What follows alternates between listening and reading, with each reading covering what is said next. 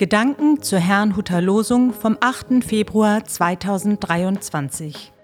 Der Losungstext aus Psalm dreiunddreißig, Vers einundzwanzig lautet: Unser Herz freut sich des Herrn und wir trauen auf seinen heiligen Namen. Der Lehrtext dazu steht in erster Thessalonicher fünf, sechzehn bis siebzehn. Seid allezeit fröhlich, betet ohne Unterlass. Es spricht Pastor Hans-Peter Mumssen. Geschenkte Freude. Manchmal fragen Leute, was habe ich davon, wenn ich an Gott glaube? Nun, man könnte auch eine Gegenfrage stellen.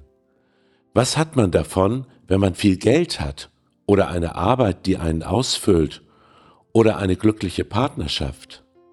Letztendlich geht es jedoch gar nicht um all das, sondern um unser Herz. Alle diese Dinge wünschen wir uns, weil sie unser Herz erfreuen. Das Problem ist nur, dass wir die hier aufgezählten Dinge auch verlieren können. Es gibt noch nicht einmal eine Garantie dafür, dass wir sie überhaupt erlangen. Manch einer bleibt arm, muss sein Brot mit anstrengender Arbeit erwerben und hat niemanden, der bzw. die ihn liebt.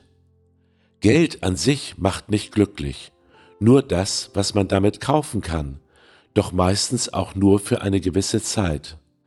Was nun der Schreiber des heutigen Losungswortes entdeckt hat, ist, dass Gott uns Freude direkt ins Herz schenkt. Das, was wir woanders suchen, bekommen wir bei Gott unmittelbar und umsonst. Freude. Im Gegensatz zu allen anderen kann uns diese Freude aber niemand und nichts nehmen.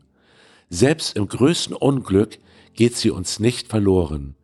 Das schildert zum Beispiel der Textdichter Cyriacus Schnegers, der Ende des sechzehnten Jahrhunderts folgende Zeilen schrieb: In dir ist Freude, in allem Leide, o du süßer Jesu Christ. Im Lehrtext heißt es, dass wir allezeit fröhlich sein sollen. Diese Worte stammen nicht von einem, der versucht, eine Partystimmung zu erzeugen. Sie stammen von Paulus, der viel Leid um Christi willen erdulden musste. Er spricht von einer Freude, die sich darin gründet, dass wir durch die Gnade Jesu Christi mit Gott verbunden sind, dass wir eine Hoffnung haben, die weit über unser Leben hinausreicht. So empfinde ich die Aufforderung, betet ohne Unterlass, nicht als Pflichtübung, sondern im Gegenteil als Privileg. Wir beten ja nicht zu einem unbekannten Gott, sondern zu unserem Vater im Himmel. Was also habe ich davon, wenn ich an Gott glaube? Ich meine, alles und noch viel mehr. Ich wünsche Ihnen einen gesegneten Tag.